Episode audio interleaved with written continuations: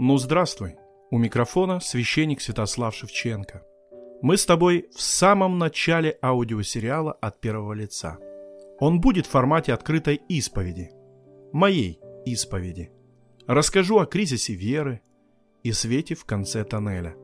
Тебя ждут непридуманные истории, мысли о литературе, лайфхаки для саморазвития, а также осмысление мира современных технологий. Моя цель – показать, как в цифровую эпоху выжить православному человеку.